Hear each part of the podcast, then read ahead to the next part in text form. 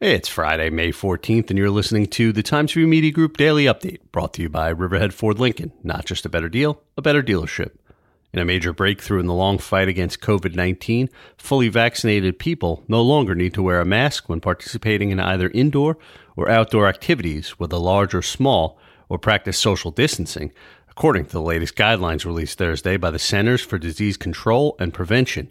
CDC Director Rochelle Walensky announced the updated guidelines during a virtual briefing, citing the low risk of transmission, the universal access to the vaccine, and its effectiveness against variants, and the low risk of serious symptoms for anyone who happens to still get COVID 19 after vaccination.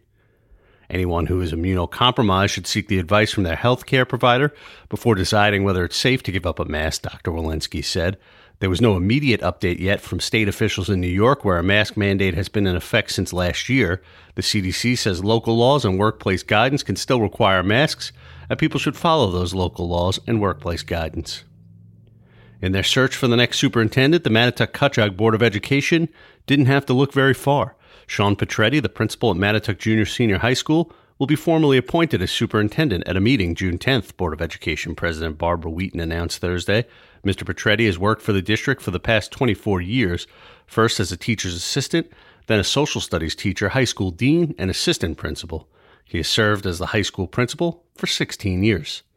Preliminary results of a public input survey on the legalization of marijuana suggest that a majority of Riverhead town residents are in favor of the town allowing dispensaries and on site consumption at lounges.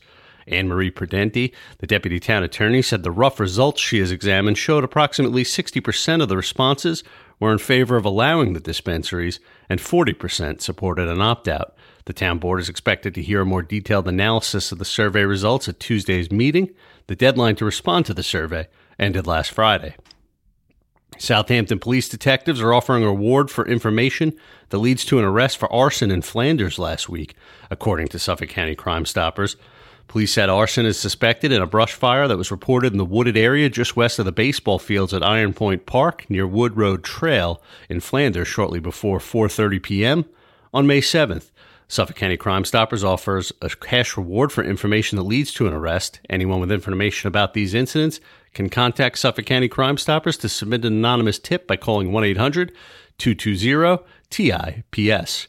Expect sunny skies today with a high temperature of about 70 degrees, according to the National Weather Service. The low tonight will be around 49. The sunny skies are expected to continue into early next week. I'm Grant Parpan, and that's our update for Friday. Check back for more news throughout the weekend. Once again, today's report was brought to you by Riverhead Ford Lincoln. Not just a better deal, a better dealership.